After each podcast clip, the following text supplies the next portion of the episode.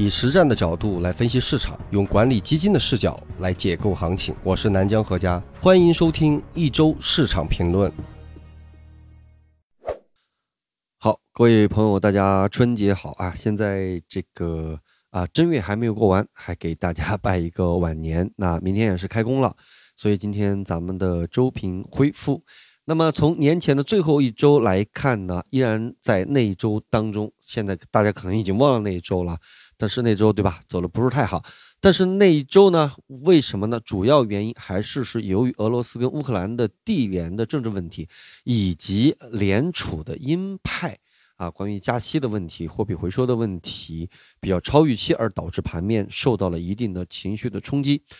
呃，所以导致了年前那周走的不是很好。那么在今天的重点部分，咱们会讲一讲。呃，因为春节刚刚过，那么整个春节假期过去的一个经济数据的盘点，以及呢，因为现在已经是二月份了，那么年报已经出来了很多，所以呢，这个年报的业绩的前瞻。我们都会讲一下，所以今天的重点不只是一个。从年前的最后一周的周的重点来看呢，是没有主线。那市场的支线包括了几条，一个是数字经济，还是这个关于数字经济的发展规划，主要是以游资为主。呃，其余的线索几乎没有，所以盘面的最后一周是比较弱的。综合看起来，在盘面的那一周呢，在春节前的那一周呢。呃，整个市场都不是很好，创业板五零是跌了三点八一，而最弱的国证两千是跌了五点七零，所以整个市场是属于一个全面下跌的态势。整个市场的个股的涨跌的中位数是负的五点四六，所以杀伤力比较强，平均数是五点七二，沪深三百都是达到了四点五一负的，沪深三百稍微强于个股，但总体来讲都不好。这就是上周的情况。当然，我们说上周主要的原因，就是因为俄罗斯跟乌克兰就是所谓外围市场的影响。当然也有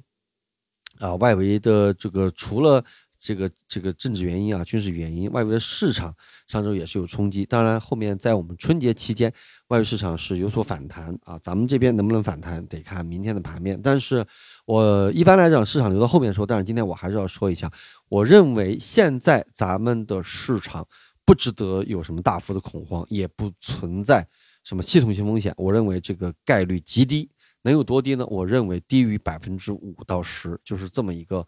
啊低的概率。咱们怎么说呢？每次到了三千七被打下来，那么啊，应该说呢三千三四一个震荡中枢吧，就是围绕三千五的这么一个震荡中枢。这一两年没有看到打破的一个太大的希望。那当然，你说低有三千二三，高有三千五六。这几百点其实很正常啊，所以我不认为有什么太大的系统性风险，而且大家也知道，今年是非常重要的一年啊，有很多很重要的事情啊。现在这几年对整个市场的引导和这个局面的控制，我不认为有什么太大的系统性风险的可能啊，所以我认为不用太过担心。那么本周的从整个公募基金发行的这个数量来看呢，比前几个月有所提升。啊，一月的第四周公布的发行创了月内的新高，有六十七只基金。具体的数据我们放在里边。综合来看呢，是应该说是最近这些周当中比较强的一周。从跟踪的基金来看呢，国内顶尖的这个三零基金，本周也是有同样的跌幅，平均跌幅是四点四八。大家也可以看出来，因为他们的仓位限制也导致了。这个比较多，跌幅最小的是国防军工，比较比较少，是这个侯松泰管理的，周跌幅是负的一点七四，当然也是前两周跌比较多，而跌幅最大的是黄兴亮的万家的优选行业的 LOF 是负的七点一四。本周有一只基金误差超百分之二，就是李静管理的东方红的启动三年的混合，估算净值负四点二六，实净值是负的一点九五，因为它这个基金的十大的持仓是比较分散的。我们推测呢是减仓了新能源的行业，那么截止到本年度的一月末，已经连续这一个月四周啊都没有净值创出新高的基金，这也是值得注意啊，因为一直说是在调整。上周我们说这个指数大概率会在三四五零到三六五零，那么本周是跌破了这个区间，主要是因为地缘政治的原因。啊，开盘是三五零八，最高是三五三幺，最低是三三五六，收盘是三三六幺，周的振幅达到了四点九七。好，接下来咱们从宏观、微观跟中观分别来说一下。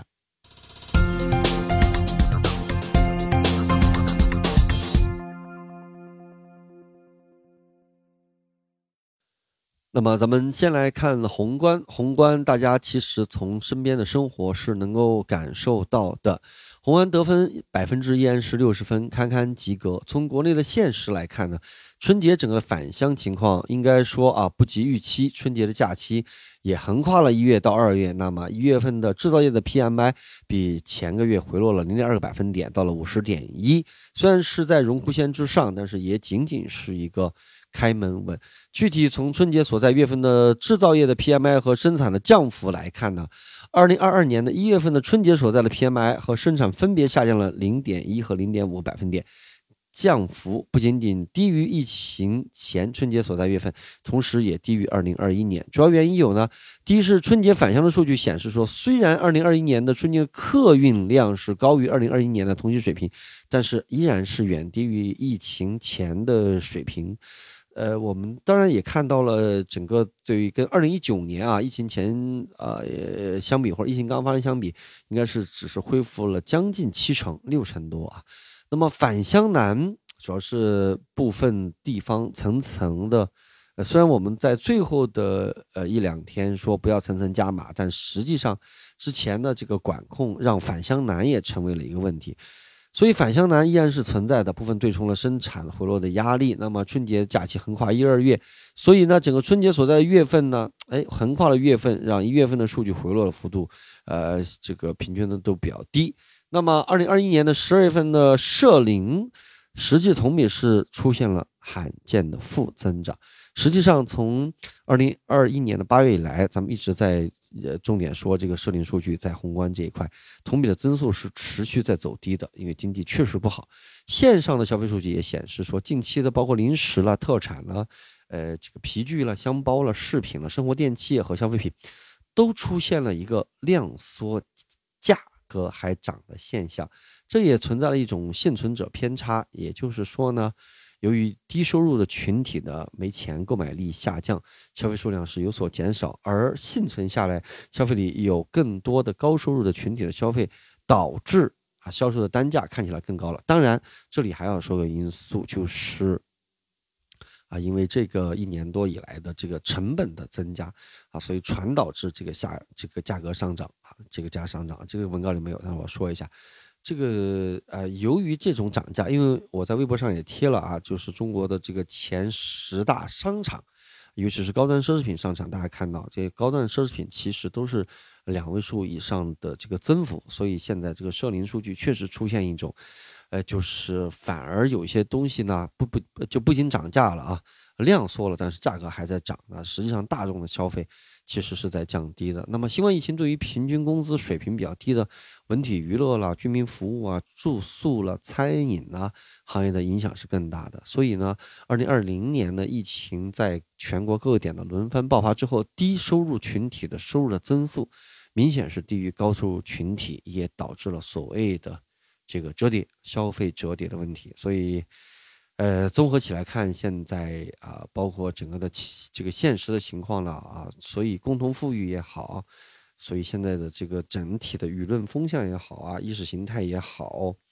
啊，包括嗯，那次我在微博上跟大家探讨我说，哎，这个抖音这个猛推的这个张同学，到底他的吸引力在于哪里呢？是吧？能够看出它是基于农村生活的一个非常真实而又有节奏的这么一个视频，然后也有很多朋友一起探讨说，啊，让自己想起了家乡，想起了成长。当然，也有一种说法就是说，现在猛推这些呢，就是能够让啊更多的这个我们的视线不再聚焦于那些啊什么是吧小白书、小红书什么之类的，呃，去看那些奢侈品啊，去看那些各种园呐，是吧？名园啊，富园。啊，这个下午茶园啊，品酒店园、佛园、病园，啊，而要看到我们更多的啊，真正来自于啊一线的老人民群体，能够看到更多的看到啊，这个扶贫攻坚也好啊，共同富裕也好，能够让整个的啊舆论的意识形态能够更加的务实，也更加啊关注于啊我们真正的这个民生和就是由于受到影响而。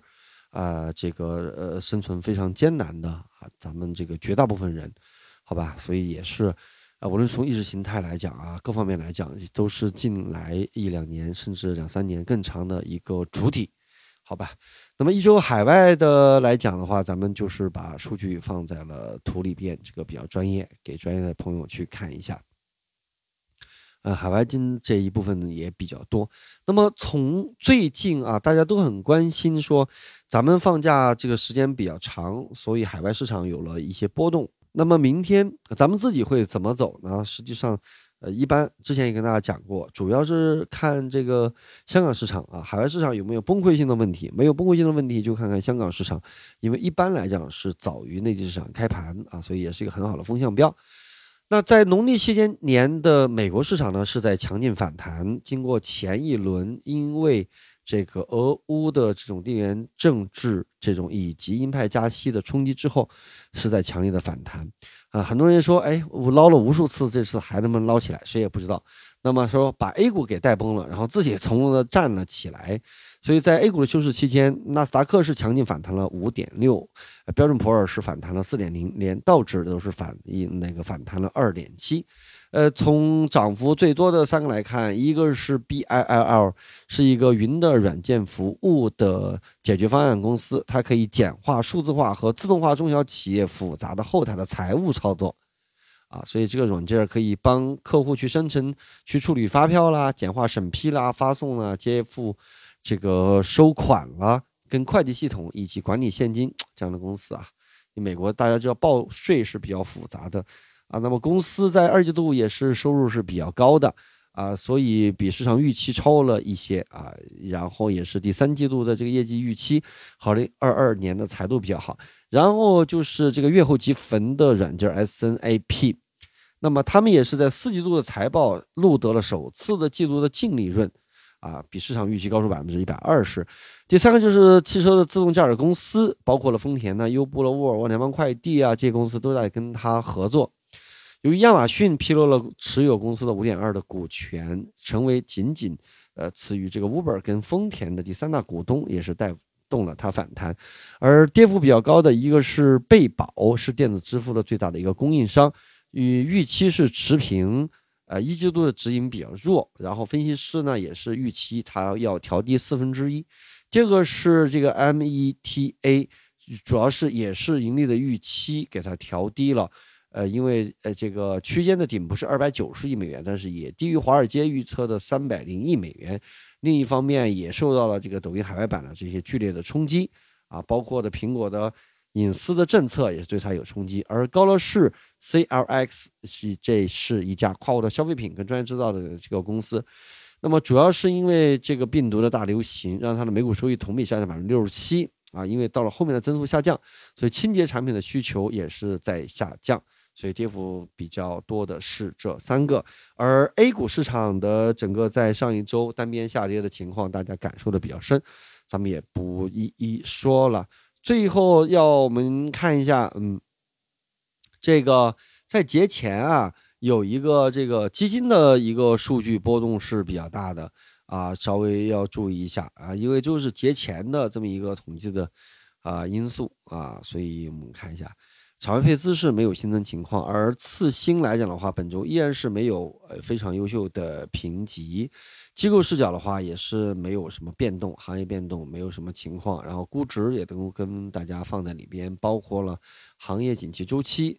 呃，这些都在表格里边，大家去看一下。指数基本上是全面下跌，正于二零是负点七八。真宇一百是负的五点三啊，真宇消费二零是五点零八，一二零是负的五点九四，科技跌的最多是负的七点三，电信是四点九二，制造是四点九八，都是负的，周期也是五点八八，全跌，空头一百跌的更多是六点六四。次新是负的四点二四，整个指数几乎都是全面杀跌，所以上一周的杀伤力是非常强的。这次关于尤其是以创业板所带领的这个调整，应该说是非常的凌厉。有很多朋友啊，当然都说说这个呃，就是我们刚刚说的原因，说主要的下跌原因是不是就是俄国跟乌克兰的这个呃地缘政治关系，以及这个呃美国的这个啊是吧？这个关于鹰派联储的表示加息的问题，实际上我们知道，咱们啊内部的指数没有他们，咱们也有调整的必要。但是呢，你调整是调整多少呢？你说你调整个百分之三五正常，调百分之七八好像也没毛病，调整百分之十呢，哎，完全可以。那么加上外围这种因素扰动，那么多给你调个百分之四五，加起来百分之十四五，所以总共加起来，如果指数调个十四五，个股调个二三十，甚至三十多都很正常啊。所以每次你该调整的时候呢，一些空头的因素就会变得更加的明显。啊，所以之前语音专门跟大家提醒过这次调整，但谁也不知道俄国跟乌克兰，你要说联储这个问题吧，大家都能知道，说是不是超鹰派，到具体的影响多少不好说，但是确实俄国跟乌克兰这个问题没有人能够知道，所以这样的因素，在这个外围的带动之下，多调整的一些点，怎么说呢，也是尚可理解的，好吧？那空头池新增一家，修改了四家。新增的是一个针对于大中型企业事业单位的数据中心的领域，那修改了呃几个都呃放在里边了。从整个北上情况来看呢，也是负的两百六十亿美元，主要是从光伏啊、电源设备这些在杀跌，然后电力啊、基本金属、石油啊、家具基本上都是在杀跌啊。好，我们接下来看一下我们说的重点行业。好，咱们今天重点行业，咱们说两个，一个春节刚刚过去啊，包括明天才才开始上班，今天呢。咱们数据拿前面的四到五天的数据来看一下。我们先看一下整个假期的经济数据的盘点。我们先说整个的背景，从去年春节来看呢，出于疫情防控的需要呢，很多地区就提倡就地过年啦，不要返乡了。今年春节前夕，虽然说疫情有零星的爆发，但是以两三年大家也没回去了。啊，防控措施上虽然强调说全链条的精准防控，而与此同时呢，返乡政策也有所调整。而国家卫健委也强调说，不得随意去禁止外地群众。返乡过年也不得随意扩大限制出行的范围。今年的返乡政策似乎有所放宽。那么，到底我们来看看整个数据呈现出哪些趋势来看呢？从总体来看呢，因为返乡政策有所松动，所以呢，春节期间的人口流动比去年应该是有所增加的。根据交运部的数据显示，截止到二月四号，也就是前天截止，全国的客运量大概是四点六亿人次，高于去年同期的。啊，这个高于去年同期百分之四十五点六，所以波动还是比较大的。但是呢，也低于疫情前同期啊，大概是百分之六十一点八。那么其中呢，我们可以看到铁路、民航的客运量同样是延续了春节前夕的表现，旅客的发送量分别达到了九千八百四十万人次、一千五百六十六万人次，都高于去年同期百分之五十七左右。所以这几个选项是差不多的。跟疫情前相比呢，两者分别下降了四十五点四跟五十一点四，所以基本上还是跟没有事儿的时候基本上是折了一个半儿。从百度的迁徙指数来看呢，全国总体的迁徙规模明显是强于去年同期，而且在节前的迁徙活动的活跃度已经接近了疫情前同期的水平。不过在节后的几天来看，差距是有所扩大的。从地区来看呢，广东、浙江、上海等发达地区以迁出为主。相比之下呢，像这个劳动力输出的大省，像安徽了、湖南了、江西了，这地区迁入的活跃度更高，也反映了春节的外出的农民工返乡的规律。还有我们这种啊外来务工人员，值得注意的就是呢，与同类型的地区相比，天津和陕西迁出活跃度比较低，而黑龙江、重庆、河南迁入的活动也比较弱。而这些地区在春节前都是出现了本土确。症的病例，所以当地的管控比较严，所以从这个角度来看呢，人口在地区间的流动的差异受到疫情的明显呃影响还是比较明显的。从消费数据来看呢，旅游啦、票房啦都是比较弱的。那么在放假的前三天，全国的国内的旅游一共是出行是一点三七亿人次，恢复至二零一九年春节假期同期的百分之七十一点五。这个我在呃微博上给大家贴了。那么实现国内旅游收入是一千六百七十八点四九亿美元，而二零二一年春节假期七天，我国国内游是达到了二点五六亿人次啊，这个恢复至疫情前同期的七十五点三。相对于人口流动强于去年，但是旅游人次弱于去年，主要原因呢就是说今年返乡者比较多，而旅行的少。那么在疫情这种点状爆发情况下，居民更倾向于返乡与家人团聚。啊，不过旅游收入呢只消费的一部分。今年人口流动明显强于是去年，啊，详细的消费数据我们还需要再等那几天再看。各个地方的旅游市场的这个差距也比较大，比如说海南省平均的入住率是七十点四三。当然了，我因为有这几天的数据啊，截止到昨天数据我都有，啊。那么这几个主要湾，比如像大东海了，包括亚龙湾了，这酒店的开放率是入住率应该是百分之九十五以上，到九十七点几。呃，所以整个来看呢，四川的景区接待游客量是一千一百四十四万人次，那么比二一年是增长了百分之十二点三五跟十四点八五。啊，北京旅游恢复不及去年，北京呢营业收入是三亿元，不包括环球度假区啊，不包括这个环球，同比减少十二点六跟七点五。海南基本上增速是大概是在二十。二十五到三十左右各个区，所以出游方式来看呢，主要是以省内的周边短途为主，比如说江苏啊、镇江啊、苏州啊，迁徙的指数都是高于同期。那福建这一块儿的福州的厦门的迁徙程度也比去年同期更加的先进。呃，所以就地过年呢，让大家的这个不仅仅是旅游，票房也受了一定的影响啊，票价涨得很厉害。之前呢，你过年的时候票价都是啊，也能保持三四十或者四五十。但今年直接涨到了七八十啊，有很多地方呢，啊有高有低啊，但是基本上今年的寒假这个票价呃比较高。那么，但是因为提了价，但是呢，最后的同期还是下降了二十二点四，啊，就是比疫情前呢这个高了，就是就是是吧？只有这个三点八，呃，所以涨价的幅度统计是百分之二十，但实际上。呃，应该说观影人数是不及以前的。其实大家也看电影票的情况，是不是跟咱们前面说的那个消费品的这个情况是有点像的？就是虽然涨价了，看上去价格提升了，但是实际上销量是下降的。那么，所以呢，从综合的这个春节的这个数据来看，应该说呢，啊，依然不是很好。从，呃，这个客流人次啊，大家能看出来，基本上是也只是回到了疫情前的。啊，五六成吧，应该说不到七成。那从消费数据来看，依然还是在下滑的啊。虽然说，呃，电影票价也好啊，或者是好多这个消费品的价格在提升，由于成本传导啊，啊各种原因吧。那但是总体经济还是处于非常困难的，呃一个时候，好吧。那咱们现在接下来再说另外一个重点啊，就是关于二零二一年的整个的业绩披露的一个前瞻。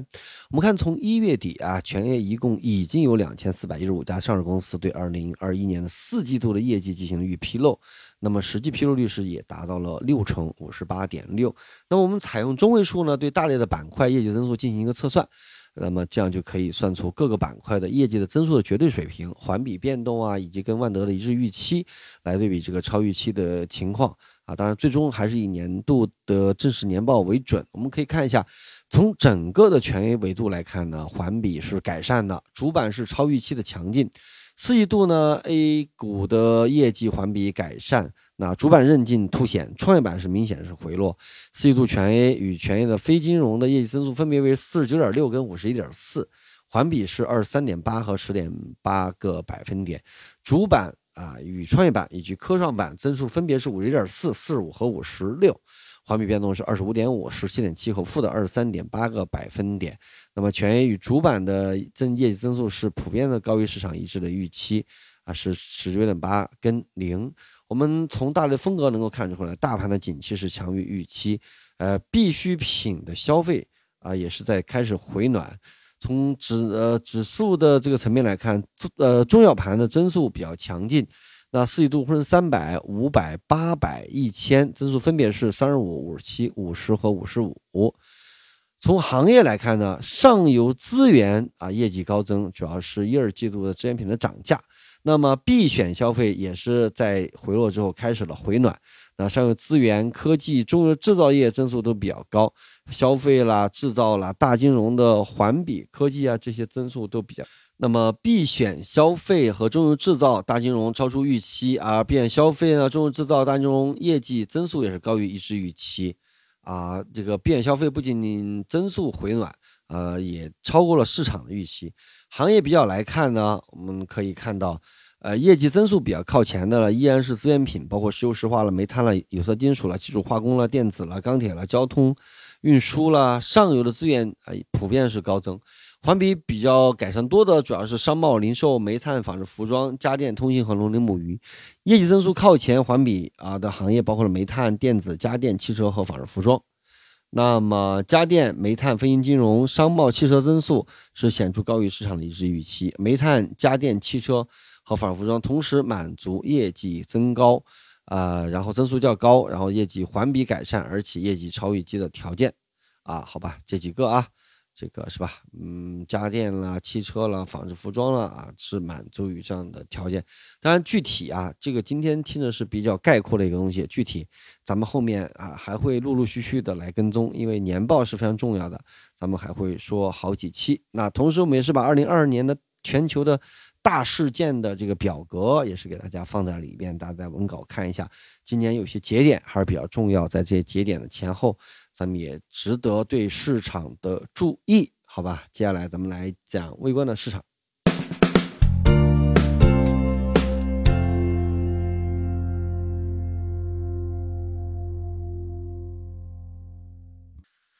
好，咱们开始咱们的视频分析。那首先还是看月线，上个月呢，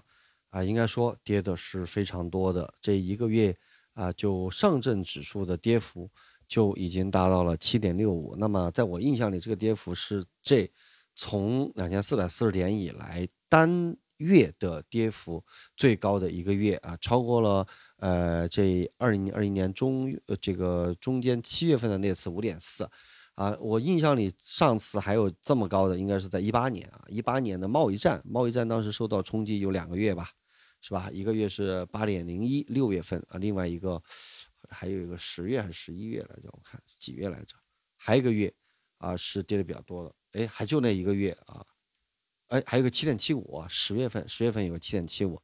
那么再往上呢，就是这个 一六年股灾三点零跟一五年了。所以从一八年以来这几年啊，这几个月当中，上个月是跌幅最大的一个月。而上证指数跟它相比呢，创业板指数就更惨了，是十二点三四，十二点三四。大家看这个长阴线。啊，这个月线级别的一个大头部啊，应该说是比较，应该说是比较明显的这么一个跌幅啊，所以呢，这次的创业板的问题啊，调整啊，呃，实际上呃，提前是跟大家说了的啊。那么综合来看，我们来看这个技术结构分析来看，应该还是说，啊，虽然说这周的跌幅，呃。我认为多的这两根呢，应该是对海外啊，就俄国跟乌克兰啊，以及这个美联储加息的这个，我不认为这个系统性风险很大。也就是说呢，虽然说这个创业板的啊这个月线的这个头部比较明显，但是我不认为它就像比如说，是吧？一六一啊一六年啊这么啊一六一七年这么跌下来，我认为这种概率比较低。我还是认为在这一块啊这一块的上沿，就是目前这个位置吧。最多再往下一点点，我认为它在这一块站住的可能性可能性是比较大的。那么对应上证指数依然是能够看到啊，这个区间，我认为是在，比如说在这个区间能够站住的可能性啊还是比较大的啊。虽然说现在是一个实体的阴线，但是我认为它往回收啊，就综合看起来，上证指数你看还是在这么一个啊区间里边，我我认为它的问题呢啊不是很大。那么为什么？啊，会造成这样的格局呢？比如说我们啊，这个上周我们就说的盘面上啊，这种已经开始了啊，快速轮动的这个局面，它会持续啊，近一个月啊，我们在市场点评当中其实也一直就是说呢，啊，现在国内市场结构本身的风险性应该说相对已经比较小了，消化差不多了，主要还是这个国外的原因啊，本周也确实是因为这个国外的原因，呃，所以综合看起来呢。呃，现在受挫呢，我认为，但是后面的问题啊，并不是很大。那么在后面呢，咱们还是要关注更多的就是，呃，这个结构性的问题，还是这个结构性的问题啊。咱们在视频多说几句。好，那么在节目的最后，我们看看选哪句话送给大家：航行总在绝望中诞生，在怀疑中成长，在憧憬中成熟，在希望中毁灭。邓普顿。好。最后再次给大家拜个晚年，希望大家晚年快乐，哎，春节快乐，好不好？然后呢，明天就开工了，希望二零二二年咱们有好的收获。二零二一年殊为不易，二零二二年希望啊，咱们一起发现更多的呃好行业，对市场有更深的理解。我不认为说二零二二年有什么大的系统性风险，呃，整整个看起来这几年这种概率都比较低的啊，还是在结构的行情当中啊，保持好一个选择跟一个轮动吧，做好资金管理啊。这两年呢，除了这个一九跟二零年这两个大年以外呢，其余这几年。啊，你要说是你啊，单拿着哪个不动啊，或者管理起来，确实没有那么容易啊，比较考功夫。一个考验这种择时，二个是行业之间的切换啊，所以呢，确实是有难度的，好吧？然后大家来一起加油，一起努力吧。好，祝大家二零二二年一切顺利。